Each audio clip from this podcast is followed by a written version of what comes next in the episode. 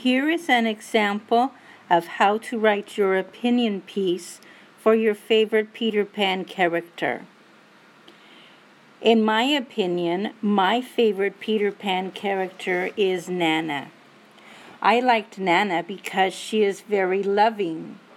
In the book, she would lovingly lick the children and she would bump them with her big head when they wandered on their way to school.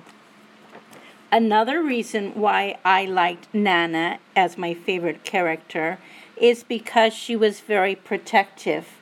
In the book, when Peter came to visit Wendy, Nana growled at him and lunged at Peter, and she grabbed Peter's shadow in her mouth and nipped it with her teeth.